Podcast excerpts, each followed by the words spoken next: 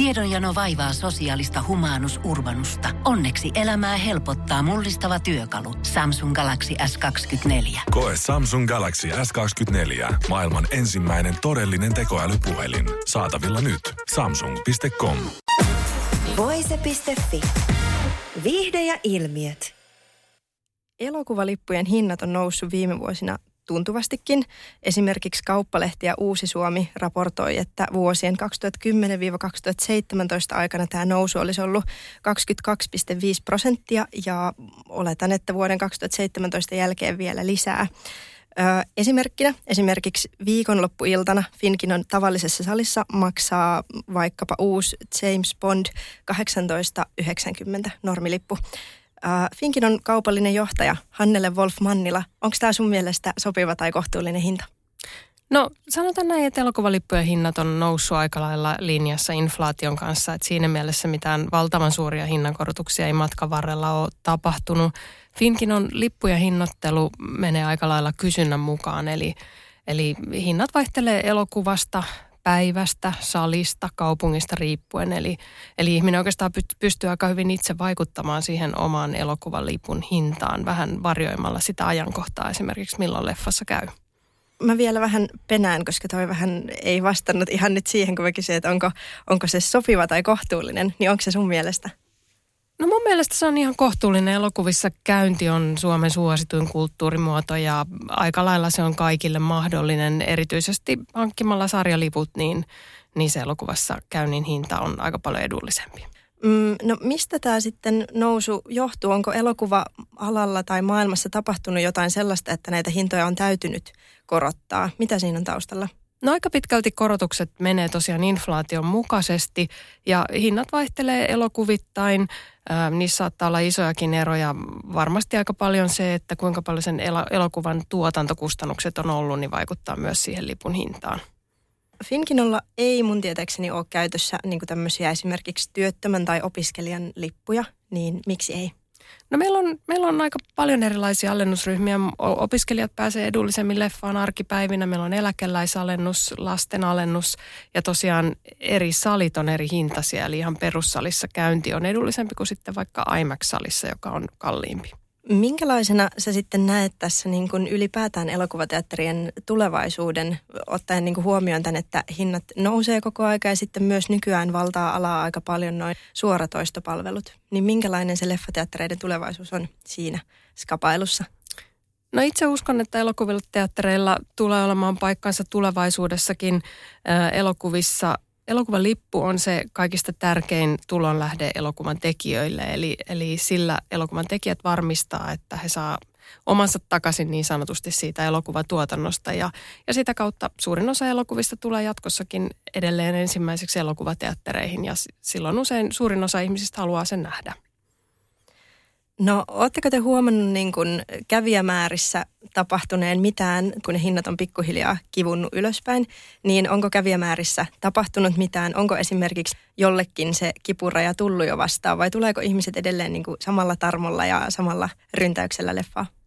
No mitään suurta muutosta elokuvissa käyntiin ennen korona-aikaa ei ollut nähtävissä. Eli silloin suurin yksittäinen käyntimääriin vaikuttava tekijä oli yksittäiset elokuvat ja niiden suosio.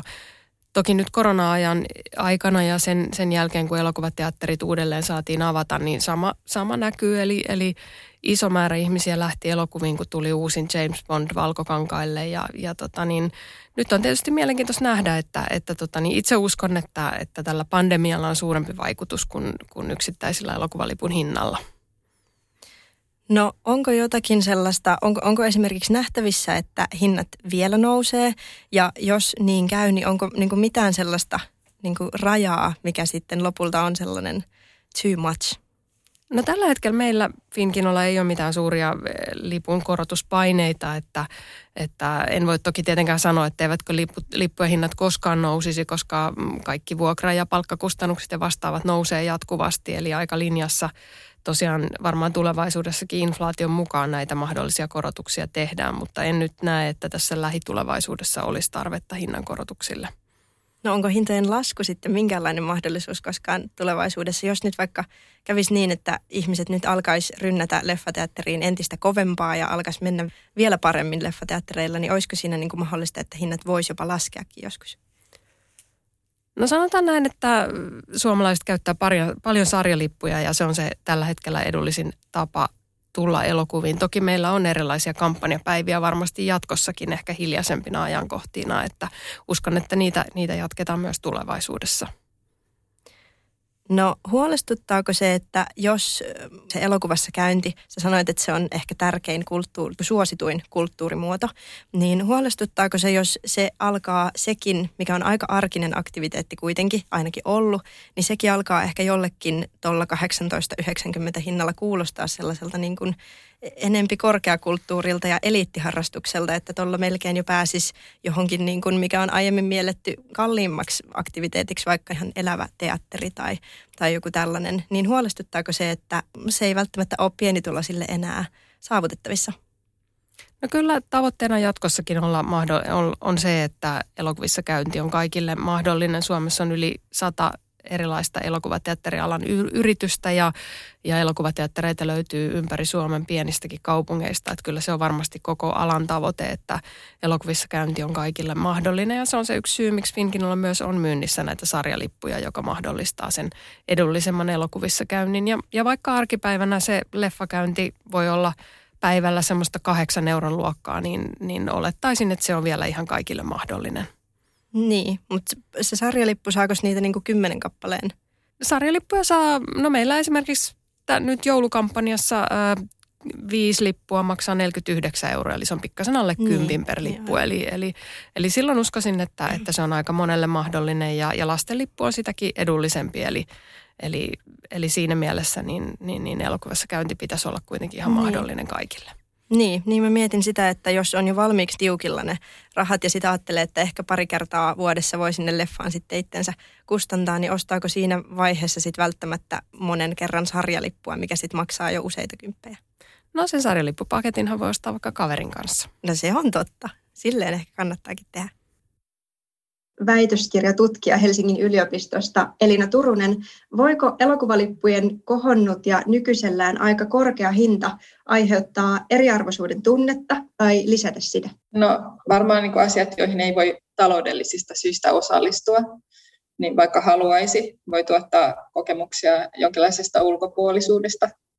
Ja näin myös elokuvalippujen hinta voi toki tuoda tämmöisiä tunteita mitä siitä sit seuraa, jos kun miettii, että elokuvassa käynti on kuitenkin sellainen aika arkinen aktiviteetti, että se nyt ei ihan ehkä ole määriteltävissä mihinkään korkeakulttuuriin, mutta joillekin se voi jo pikkuhiljaa alkaa tuntua siltä, niin, niin mitä, mitä siitä seuraa, jos joillakin ei ole mahdollisuutta tai näin niin kuin tavallinen asia alkaa olla saavuttamattomissa?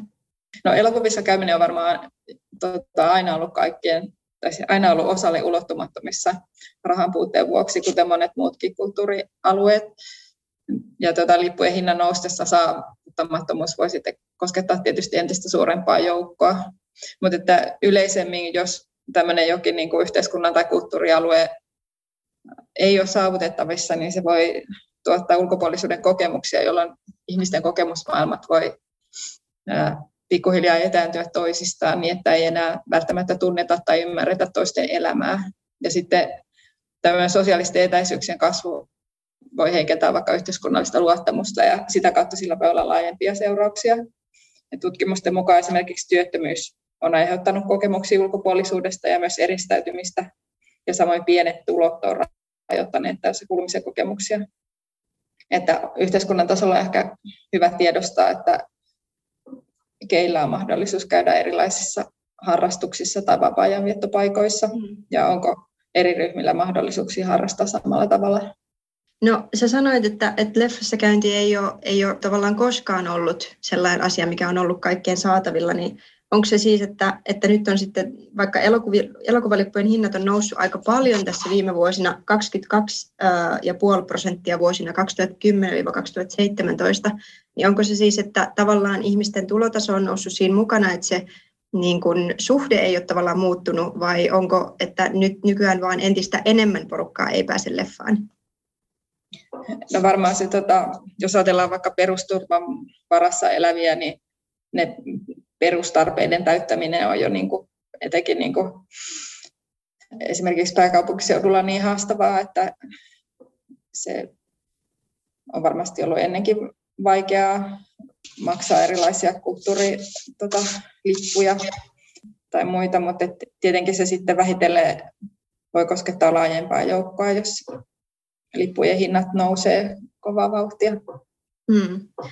No, tällä hetkellä esimerkiksi johtavassa elokuvaketjussa Finkinossa, niin lipun hinta on noin 16-19 euroa, vähän riippuen, että minä viikonpäivänä menee katsomaan, mutta se voi tosiaan nousta jo sinne niin kuin 20 hujakoille niin Finkino kommentoi, että, että tämä on heidän mielestä täysin kohtuullinen hinta, niin onko se sun mielestä tai sun näkökulmasta sellainen hinta, että se on kaikkien saavutettavissa vai onko se sellainen, joka jo automaattisesti karsii jonkun pois?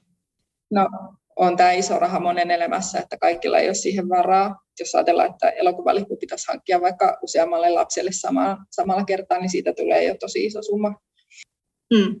Sinänsähän tai että niin kuin sä puhuitkin noista jo niin kuin perustarpeellisista asioista, niin kuin, että se saadaan se perus niin kuin elämä turvattua, niin kulttuurihan nyt ei sinänsä ole samalla lailla välttämätön kuin vaikka joku asunto tai, tai ruoan saanti, että ne on totta kai niin kuin prioriteettilistassa kaikilla ykkösenä, mutta pitäisikö silti kulttuurinkin olla sellainen perusoikeus, mikä olisi kaikille tarjolla tulotasosta riippumatta?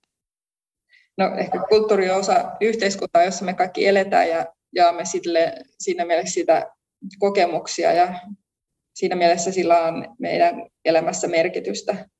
Että sen kulttuuri voi nähdä osana osallisuutta yhteiskunnassa.